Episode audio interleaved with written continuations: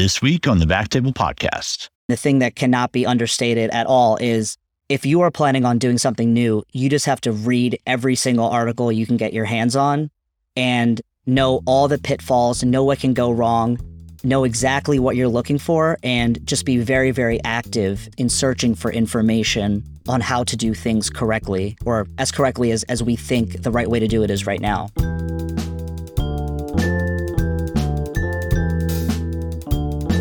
Hello, everyone, and welcome to the Backtable Podcast, your source for all things interventional and endovascular. You can find all previous episodes of our podcast on iTunes, Spotify, and on backtable.com. First, a brief message from our sponsor. A decade ago, Rapid AI harnessed AI to revolutionize stroke care. Now they are bringing that same innovation to aneurysm and pulmonary embolism. This AI powered, clinically driven workflow platform enables care teams to accelerate triage and treatment decisions and improve operational efficiency to achieve better patient outcomes. Rapid AI, where AI meets patient care. An AV fistula is a critical lifeline for end stage renal disease patients on dialysis. See six month outcomes from separate AV access maintenance trials evaluating PTA balloons, stents, and drug coated balloons at medtronic.com slash AV data. Now, back to the episode. This is Aaron Fritz as your host this week. I'm very excited to have a recurrent guest on, Shamit Desai. Welcome, Shamit. Hey, what's up, Aaron? Good to see you again.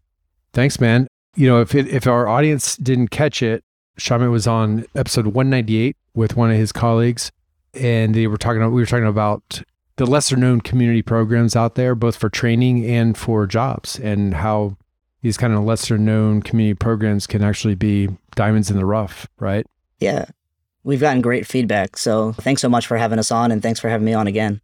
Yeah, no, it, we, we got great feedback as well. I think people really appreciate the private demics perspective because we don't get that necessarily in training and we don't, a lot of us don't even know that it exists out there. So it was very cool for you guys to give some insight on, on how that works. But before we get started, so today what we're going to talk about is how we develop these skill sets outside of training because you went to you trained at Northwestern. I trained at Vanderbilt. Both very IO heavy programs, uh, at least at the time when I went through there. And I didn't learn any PAD. I didn't learn any kyphoplasty. Not that those are really horrible things. It's just the way I think IR training was at that time, and this was like ten years ago, where there wasn't as much emphasis on those. And you could you could seek it out if you wanted to, but I just we were so busy with the cases that we had, it just was not part of you know the the service line at Vanderbilt at that mm-hmm. time. Things may have changed now. I don't I don't even know. But uh, we're going to talk a little bit about how we learn this stuff in practice and what the resources are. Uh, and before we get started, I want you just to give, in case anybody didn't listen to your prior episode, just tell us a little bit about your training and your practice, and then we'll kind of lead into this whole aspect of deficiencies in our programs. Yeah, totally. So I'm a fourth year attending I practice in the Southland of Chicago out of two hospitals. One is the U Chicago Ingalls Memorial Hospital, um, and the second is Franciscan Olympia Fields. I have a practice with five other interventional radiologists. It's in a pretty standard like IRDR group, 20 something radiologists total. As far as training, I did everything after medical school at Northwestern. So I did my residency and fellowship there. And just as you said, it's especially because I did not switch programs between residency and fellowship. I was one of the last classes of the traditional one plus four plus one pathway. You know, I, I did really see IR through the lens of uh, Northwestern IR, which was a, you know, unbelievable and fantastic autonomous program, extremely clinically focused, uh, which I, I think has done me a lot of favors out in real practice and uh, you know really relevant to our topic today which is learning skill sets outside of uh, you know what you learned in fellowship. But i just want to touch on some things that i've kind of focused on outside of my training. And um, hopefully it'll help motivate some other young irs to kind of pick up some skills along their early career path as well. Thank you for that intro. I think that the discussion is not about pointing out deficiencies in training because you know these are excellent programs but no program can teach you everything, even if it's, you know, the current IR residency or if the traditional fellowship route that, that I went through. it's just hard to get all of it in and, and everybody has their strengths and everybody's got some weaknesses it's hard to find a really well-rounded program out there uh, so when you're choosing a program you definitely want to choose it based off of maybe what your interests are whether it be professional research private practice and that should help you come out feeling confident in in what you want to do because we all know IR covers a wide breadth of, of different procedures and disease processes so but I want to find out when you started your job, what did you feel like your deficiencies were coming out of training and starting a new job in the community? It's a really good question. And I think that one of the things that this question is really kind of uh, focused on, the, the linchpin to this question, uh, I would say, is what exactly does your job do already when you're coming in? I joined a practice when I just came out of fellowship. I was going to stay in the Chicagoland area because my wife was still training which, you know, a, a lot of us are in that position. And my initial job did not have a very developed practice at all. I mean, they were the go to four o'clock declot practice. They were the the go to temp line trialysis at, you know, 11 at night, call IR in, call their team in.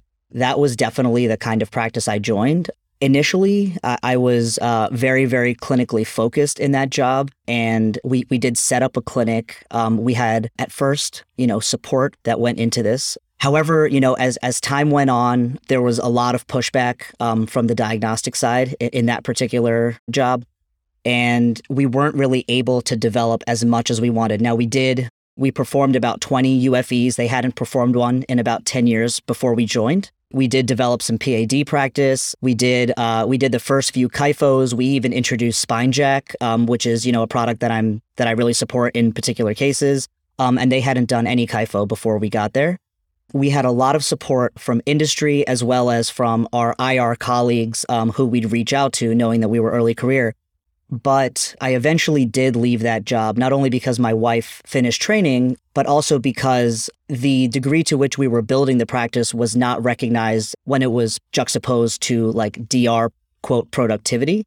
And so time in clinic was not given, you know, WRVU numerical value. So it, it wasn't sustainable in that group. I left on very good terms, but, you know, a big part of building a new skill set is actually having the support to build that skill set and really let it flourish. Yeah, that's a great point because I think we get excited coming out of fellowship with doing all these big cases and just feeling like you want to go out there and build something and hang a shingle. And that excitement can get a little bit shot down with joining a group that's like that, that doesn't give you that support. And, we've heard a lot about that happening out in the community. But that being said, there's also some some great groups that like Sabeen Dhand's and Michael Bratz's where they're like, no, no, no, we're hiring you for a reason. We want you to to build this. We want you to learn from us and continue to grow this. And so it sounds like that was your experience in your second job. Is that right? Yeah. So um, I've actually moved around. This is my third job uh, due to my wife's job situation. Um, so we moved to a job in Philadelphia, which was very, very supportive. Unfortunately, I left just a few months in once my wife and I decided to come back to Chicago. I joined a group out here with five other IRs, and it's been extremely supportive. Uh, episode 198 I did with Saud Ahmed, who's w- one of my colleagues. Um, we do run a residency, which has an ESIR spot, and uh, we have a very varied practice, a very, very clinical practice. So each of us has a half day of clinic every other week. And we also see clinic patients between cases. We do the full gamut of interventional radiology, including portal hypertension, fistula work. We do PAD, we do Y90, TACE, interventional oncology, ablations, we do aortas. Now they're, they're getting more rare due to some reasons for wanting to send them more towards the university setting. But we keep a very busy practice and it's extremely clinically focused. And I think it, it's a great fit for me. Let's back up a minute. So you go into this new practice with Saud and there's all these things that you probably hadn't gotten training. You mentioned kyphoplasty, you mentioned the aortas. So tell me, let's dive into the meat of the topic. How did you learn a new skill set in this new practice?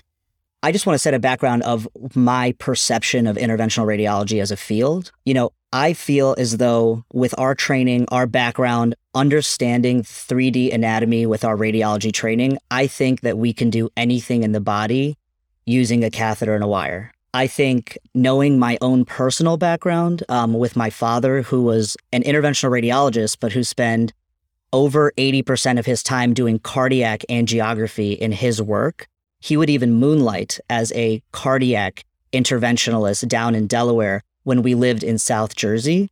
I strongly believe that interventional radiologists are uniquely the endovascular specialty that can actually do every single thing inside the body minimally invasively.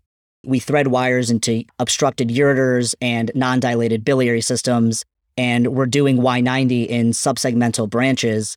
I'm not saying PAD is easier by any means. It's a different skill set and learning technique, but relative to some of those things, you know, you can pick up other skills from different aspects of IR and translate them to things that are now not considered solely IR territory. So that is just a background of, of my perception on it and how I went about learning things that I didn't learn in fellowship. For one, um, at my first job, I, I started to do some of these things. And my biggest supports there were mentors that I already had in community hospitals you know, I have to give a big shout out to Elias Holastos, who works at Elmhurst Hospital here in Chicago. When I was a Northwestern fellow, um, he had a partial academic role, but he was primarily community based, and we were able to rotate out with him. I probably did, you know, two or three kyphoplasties with him, and he, you know, he really, you know, walked us through it and taught us through it. But when we were put on our own, it's a completely different environment. And I felt a lot of confidence in not only speaking with him, and r- really getting my technique down, but then also going to industry sponsored cadaver labs and figuring out the approach that I was most comfortable with. And the thing that cannot be understated at all is if you are planning on doing something new, you just have to read every single article you can get your hands on and know all the pitfalls, know what can go wrong, know exactly what you're looking for, and just be very, very active in searching for information on how to do things correctly or as correctly as, as we think the right way to do it is right now. You mentioned basically in training, we get this foundation of catheter skills, right? Where we can apply that to pretty much anywhere in the body. And we'll, we'll talk about stroke in a minute, but just with kyphoplasty, it's kind of the same thing. You can basically stick a needle anywhere in the body under some sort of imaging guidance as well whether it be CT, fluoro, ultrasound, like those are the skills that you obtain in, in training. Let's talk about kyphoplasty for a minute. You know, we know how to look at the spine in, you know, three dimensions using fluoroscopy. We can visualize it as we move it. And so, you know, when I first learned how to do kyphoplasty, that made the most sense. Like you said, it was like I was mostly afraid of like, okay, what can go wrong? Let me learn what can go wrong before I learn anything because the placing the needle into the into the vertebral body was like probably the easiest part. You yeah, absolutely. I mean? And then it's like, okay, let's learn about the cement. Okay, what's it made of? How does it work? How fast can I push it in? And those kinds of things, you're right. That's where the industry is super helpful. And those courses, those cadaver courses are very helpful. But also your colleagues where you're doing some cases, you're getting proctored or supervised, and they're watching you infuse that cement, making sure you're not slamming it in there, you know, making sure you're going stepwise and and doing things safely and appropriately. Do you want to comment on that and like how you learned with those first few cases and like how many did you have to do before you were kind of on your own? I was very active with my rep at Stryker for just plain old kyphoplasty, and then with Medtronic for when I was doing ablation plus kyphoplasty for with the OsteoCool system. I, I was very, very upfront with them. I, I told them my experience. I told them I was very interested. And, you know, they they were familiar with Elias, who's over at Elmhurst, and then also with some of the national leaders in the uh, vertebral augmentation space and um, and bone ablation space.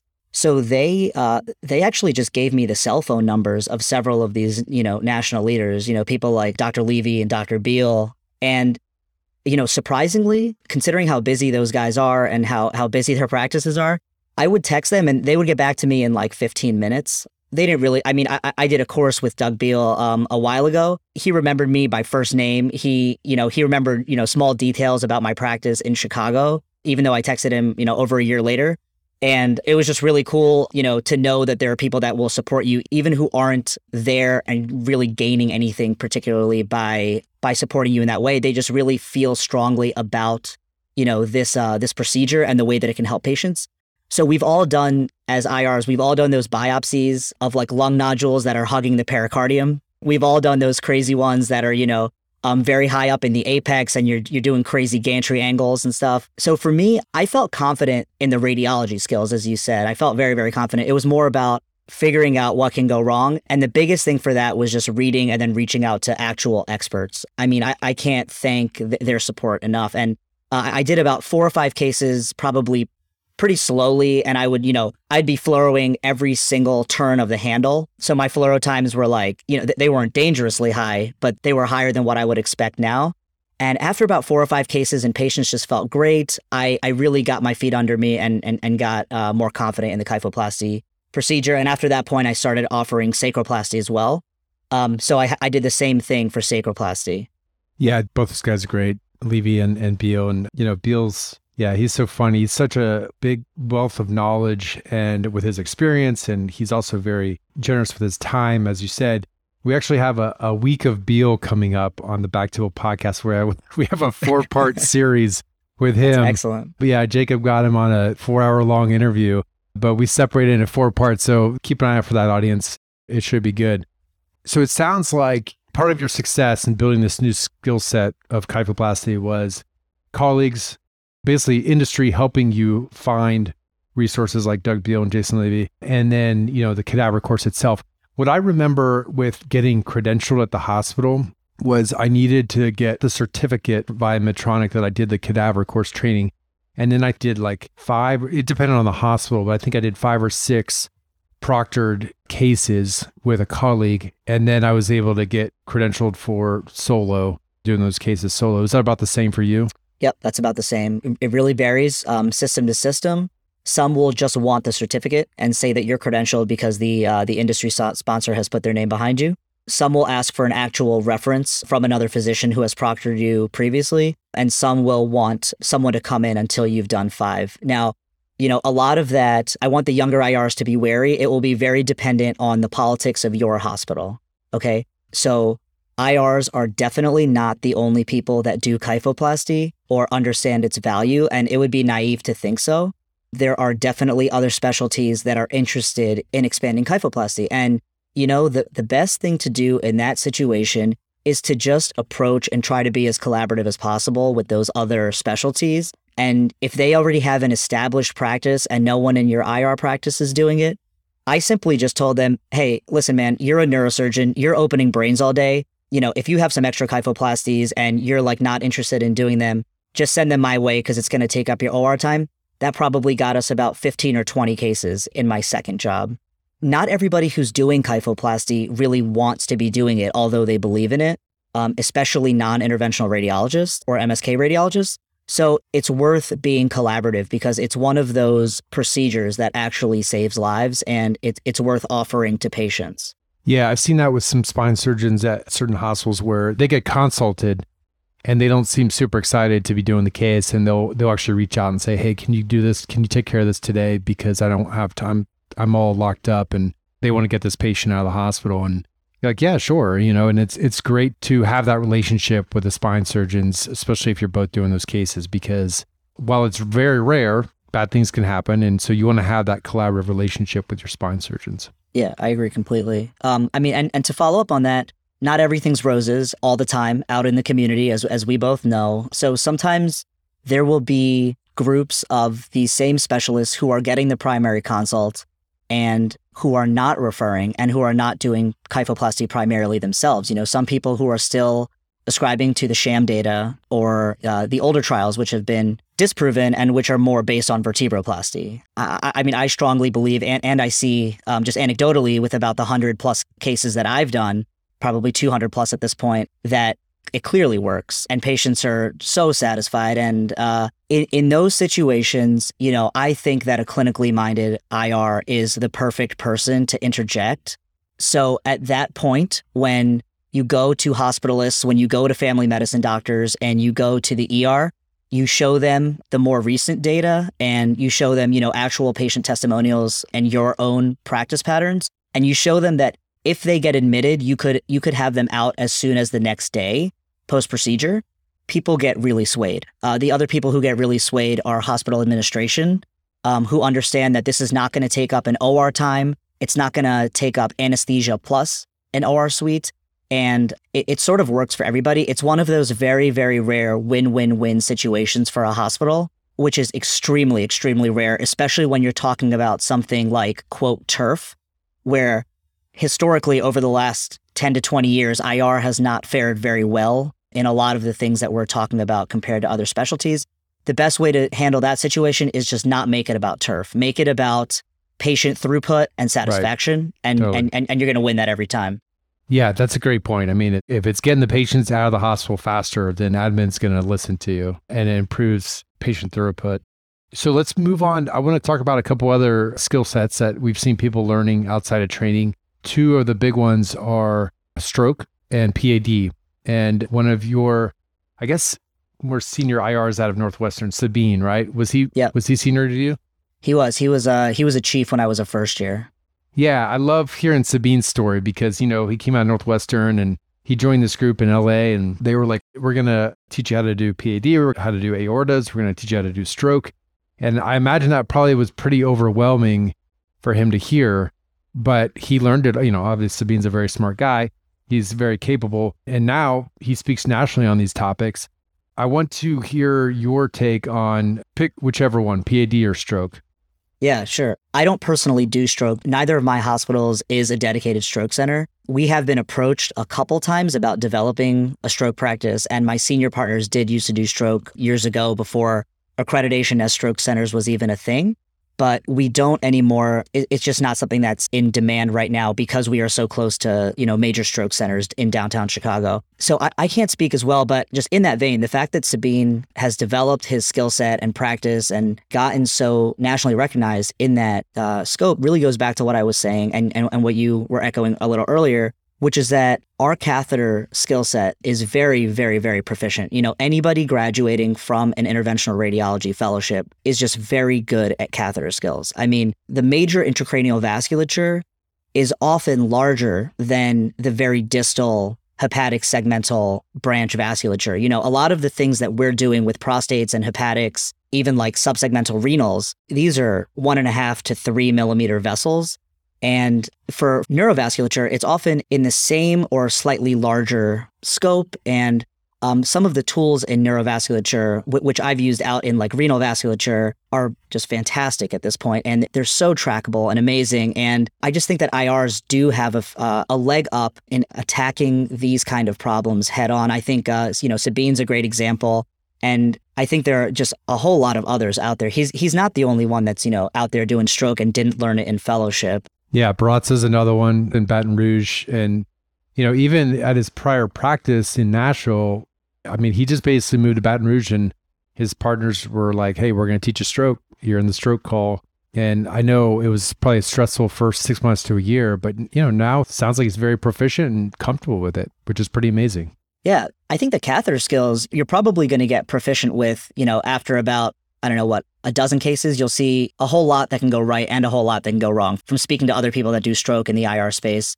I think it's much more the clinical, Aaron. You know, it, the, the clinical is really what drives our programs moving forward. And, you know, that's what I'd like to speak on um, when it comes to PAD, um, because that is certainly a, that interventional radiology was not doing pretty much any of at Northwestern when I was there. And we, I have joined a practice and, and developed, you know, a PAD skill set where now um, in my practice, about 20 to 25% of my practice is PAD. And wow. as far as my clinical follow ups, it's probably about 30 to 40% of my clinical practice. So I really pride myself on PAD and interventional oncology. That's really what I love doing because I'm doing so much of it on my own now. And definitely venous disease. You know, it, it's funny for IRs who trained at programs like ours when we talk about venous disease because we had so much experience in fellowship. I mean, we had like four or five filter retrievals a day, you know, at, at Northwestern. Um, we had a, at least one or two complex complex venous reconstructions a week uh, where I trained. So when I come out and practice and I'm and I'm offering those services, I don't consider that as new or novel as the PAD and, and some of the IO stuff that I'm doing now. So for PAD, I think reading really across specialties, a lot of the journals and a lot of just the fundamental approaches to these practices is really is really important. I think when we go into the practice, it can be very daunting, especially when you have someone, you know, with like high grade disease and single vessel runoff and you think that if you do anything wrong, you're going to trash their leg. And then, you know, a, a vascular surgeon might get very upset with you because, you know, you, you said you had the skill set. I think that it can be very daunting at first. But once you recognize kind of your algorithm and your skill set, and you've read up enough about the disease state and the clinical management of these patients, it actually becomes a really, really fun procedure to offer. And, and we can offer quite a bit. It's also probably outside of interventional oncology, the most collaborative thing that I do in my practice. So for PAD, I'm talking to our vascular surgeon every single day. I'm talking to our podiatrists every single day. And I'm talking to the patient's primary care doctor every time I do one of these procedures or see the patient in follow up. There are very few things in IR where you're talking across three or four specialties when it comes to an individual patient. And that certainly, you know, makes us a more clinically oriented specialty. And it's something that I, I believe very strongly in. Yeah. So let's back up a minute because I've been in this position. I got zero PAD in, in training. And then in my first group, we did runoffs. I did do a little bit of PAD. I learned it from my partners. But then I was kind of out on my own for a little bit and I was trying to find resources to learn more PAD. And I did do some courses. I went up and hung out with Jim Melton and Blake Parsons and learned how to do pedal access. You know, I, I looked to industry and they sent me to some courses and I picked up some stuff that way. But tell us back to the basics, like for somebody who wants to just, they're starting at zero. They're like, I want to learn a new skill set. It's going to be PAD. I'm going to bring that to my practice. How do you recommend they start? The best resource by far that we have is the other specialists in interventional radiology because it's so unique to us that this was something that we used to do primarily and now less and less of us are doing it. But there still is a huge amount of IRs, both in academic and private practice, that are doing PAD. Um, you know, it's not as advertised as some other places, but it's worth reaching out to these people. So I again reached out to the guys at Elmhurst. Andy Blum uh, has been doing this for about 30 years. Elias Holastos has been doing this for about 15 years. They developed this practice out in the community, and they were my go to, um, asking them primarily, especially when I was doing this completely solo without the group that I'm in right now, I would just text, you know, I would be sort of annoying and badger them. Um, I would ask them the very basics from, you know, antegrade to up and over. You know, I, I would send them screenshots uh, and videos of, you know, every single case basically. And I would get very, very meaningful responses. I, I, would talk to them about how many vessels we want to preserve and what the best clinical management is. And I made it a point early on to not take on the cases if I wasn't going to be involved in the clinical management. And I think that's a really important part of this because anybody can offer the service inside their hospital, especially if someone's asking them to. But if you're not involved in the clinical side, that business can come and it can go just as quickly. And you know you want to position yourself more as a clinical doctor who also is doing the uh, is also doing the clinical part. So i reached out to people first when i knew i wanted to get into it then I, I did do um, some industry sponsored courses. There were some really good ones. I mean, I'm not going to name particular courses, but there were some that were in Chicago that were very, very good. Uh, some were IR, but, you know, majority were not IR, actually. I learned intravascular ultrasound for the arterial side um, through a course like that. That was fantastic. And then when COVID hit, all of these courses were online. So I was looking at some of the great conferences um, put on by John Rundback, and then some of the other ones, including the YouTube channel um, from Srini Tummala down in Miami, you know, and then several of, uh, of these other uh, practitioners out there in both academic and non academic settings have just been super helpful. I would not know half of what I know about about the actual composition of the wires, which is a very important part of PAD practice, if I hadn't listened to their in-depth conversations. It can be very digestible and you can certainly break it up however you want, but it helps to supplement that with reading. And for me personally, I, I do think that JVS is the most easily navigable journal to go through when it comes to PAD. It's very it's very focused on the actual PAD outcomes and techniques. You can supplement that as an IR with a lot of the JVIR techniques and also seminars in interventional radiology. There's some great stuff in seminars when it comes to PAD as well.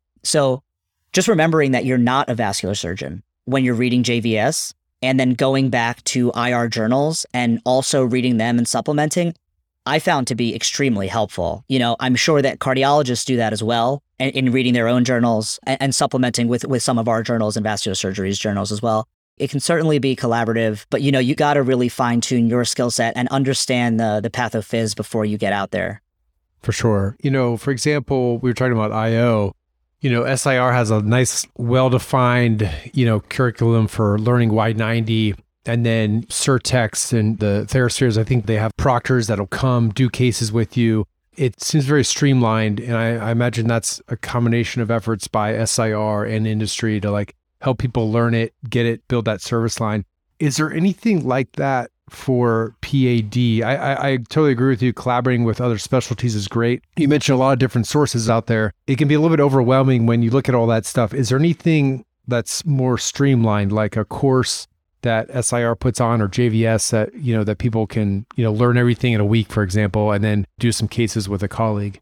I mean, I know that uh, SIR does put on the Learn conference, L E A R N, which is uh, which is particular for uh, PAD. I think it was in Nashville. I don't think it was last year because of COVID, but I think uh, you know a couple years ago. So I, I haven't done that course. I'll, I'll be honest with you. You know, most of the speakers and the faculty that are in that course are on other aspects of the speaking circuit and they're either speaking for industry or they are speaking individually and locally at, at, conferences, you know, in the Chicagoland area. Luckily, we have some great IR PAD operators here. Uh, the guys up at Rush, in particular, are, are uh, pretty nationally known for some of their CLI work. And then there's another conference in Chicago, which I did go to three years ago, called uh, AMP, the AMP conference, which was uh, put on by the private practice guys out in Grand Rapids, Michigan, primarily, and just just fantastic. I mean, when you talk about CLI focused. I mean, every talk I went to was CLI focused. You know, it there, there was a lot of pedal access talk. There was a lot of, you know, advanced techniques and Safari and all the things that I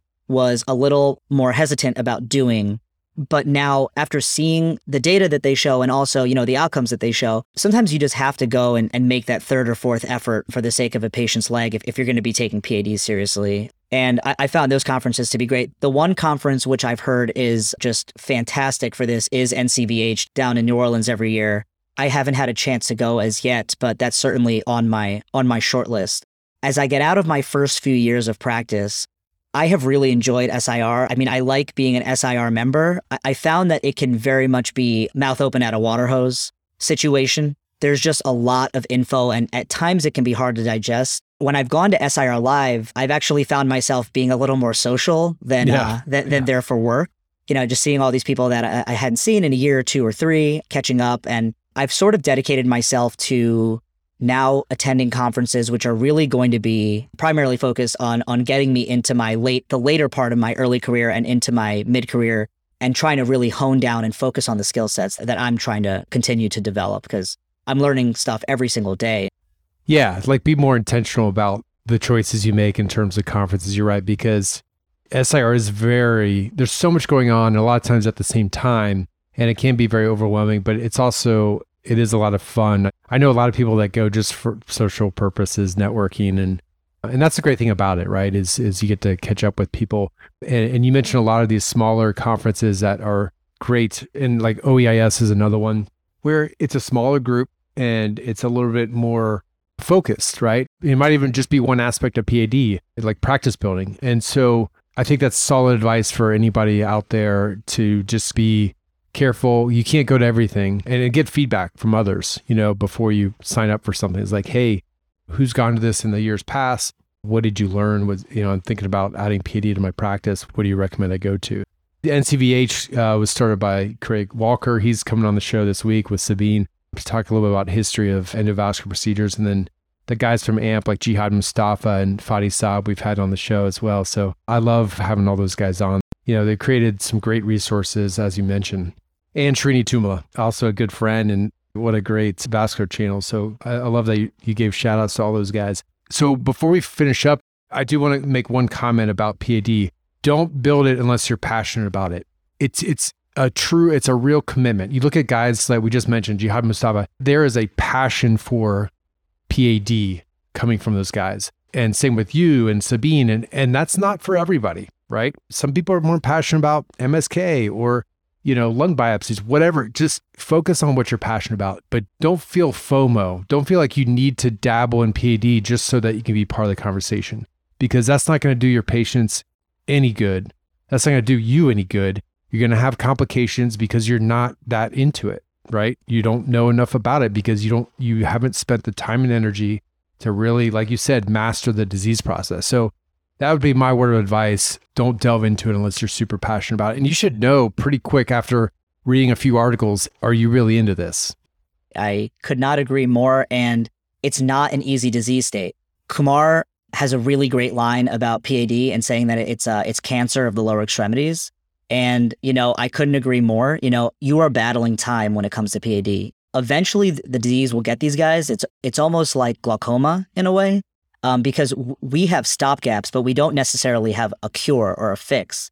That being said, it's also just the tip of the iceberg with a lot of these patients who may not have had a stroke or, or who may not have had an MI at that point but you are responsible in every way. You might be their only vascular doctor and you you really have to follow up on their overall health and be passionate about taking care of the overall patient. That has been the plight of IR in my opinion.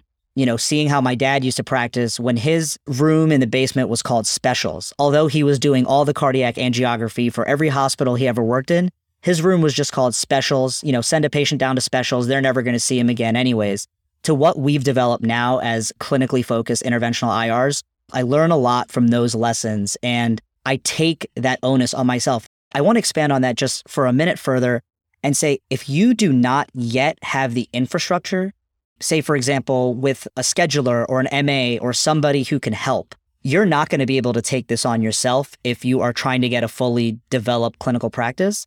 Try to get that infrastructure in place before or after your first case, ideally before your first case, because it is really, really crucial to have that infrastructure in place and make the patients feel secure. When they come to your office, they know that they're seeing you, you have a full support staff, you have everything in place, and you're looking out for their overall health. Saud touched on this in episode 198.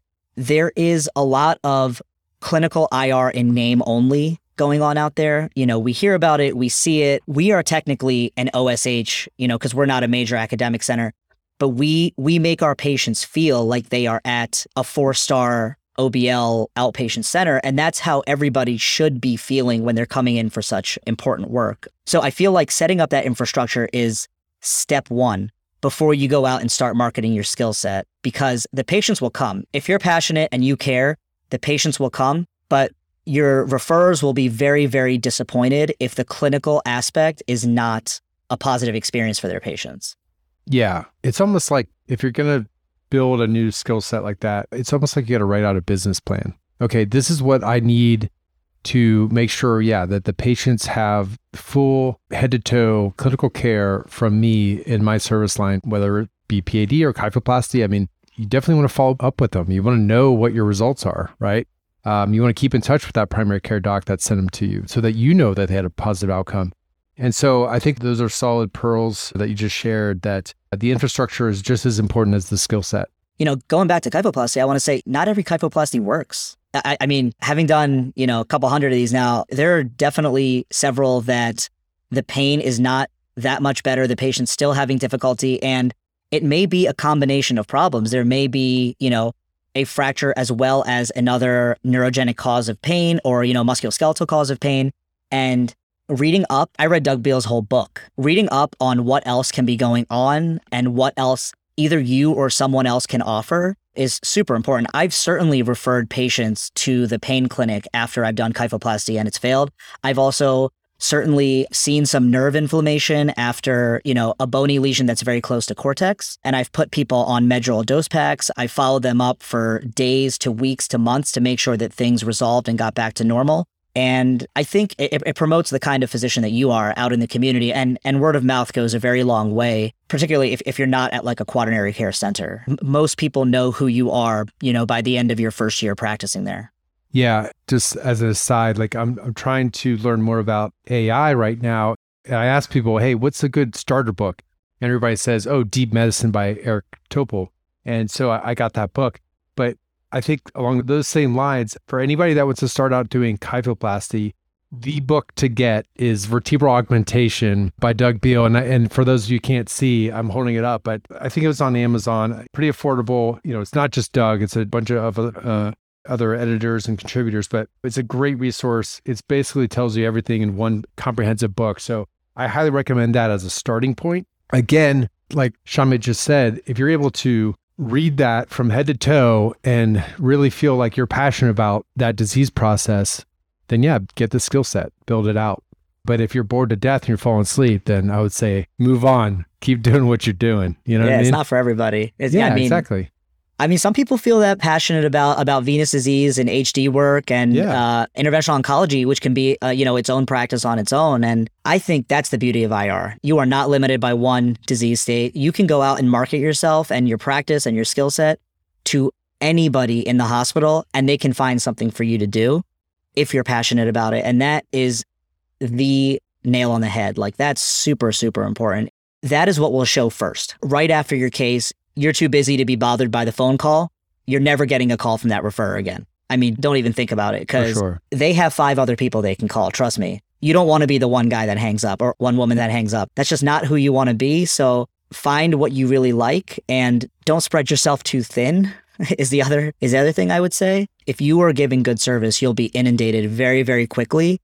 Your clinic will fill up, and then you're going to end up being the doctor that has a three or four month waiting list, and referrers are going to stop at that point as well. So it is Yeah. certainly a balance, which I think is how you introduce the topic in the beginning. It's definitely a balance, and there's enough out there for everybody to get their fill and everyone to really highlight the services and, and skill set that they have.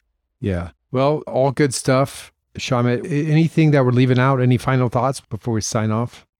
Man, I love this podcast. I, I listen to it every week. I'm pretty active about it on like social media, on Twitter. And I, I think what you're doing is fantastic for guys like me that, you know, knew from the get go that I didn't want to go into the academic setting. I really respect my colleagues on the academic side, but I do think that you're giving very practical and sound advice to people that are out there in either the outpatient OBL or the community hospital setting. And can't thank you enough. Can't wait to, uh, you know, to see uh, where this goes in the future as well.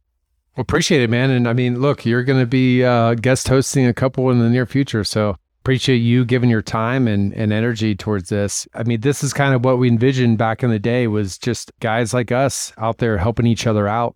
And it's one thing to have people's cell phones and jump on the phone with people, which is awesome. That's definitely helpful, especially in the moment. But it, it's nice to have like a, like you said, something that comes out weekly, monthly, whatever the cadence is, where it's practical and useful and helps people like our episode today helps you build that practice because I think that's what a lot of people come, especially early on coming out of training. Mm-hmm. That's what they're hungry for. That's what I was hungry for, and it's hard because sometimes we get no's, we get we get blank looks, we get people that are skeptical, and it's nice to hear from other people who think the same way. Like, no, no, you can do that. Just you got to take this approach. Uh, we appreciate contributors like yourself and look forward to the episodes you got coming up. Thanks, man. Thanks, everybody. Thank you so much for listening. If you haven't already, make sure to subscribe, rate the podcast five stars, and share with a friend. If you have any questions or comments, direct message us at at underscore backtable on Instagram, Twitter, or LinkedIn.